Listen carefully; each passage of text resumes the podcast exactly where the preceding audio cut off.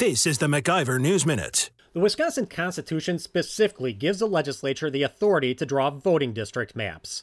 Last month, the state Supreme Court said the current maps are unconstitutional and told the legislature to redraw them. On Friday, the court received 7 sets of proposed maps, most of them not from the legislature. Governor Evers submitted maps that could potentially give Democrats the majority in both the Senate and the Assembly. Now, the governor does not have the constitutional authority to draw the maps, and yet he's always accusing the legislature of violating the Constitution.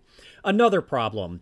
Evers and other liberals don't like our current representative democracy in which lawmakers represent residents from specific parts of the state. That's led to strong Republican majorities for far too long.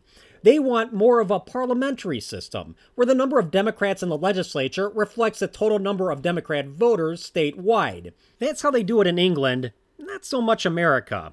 This is a pivotal moment in our history, and we're about to see how seriously Wisconsin's government and voters take our Constitution. For the MacIver News Minute, I'm Bill Osmolsky. For more free market news, log on to MacIverInstitute.com.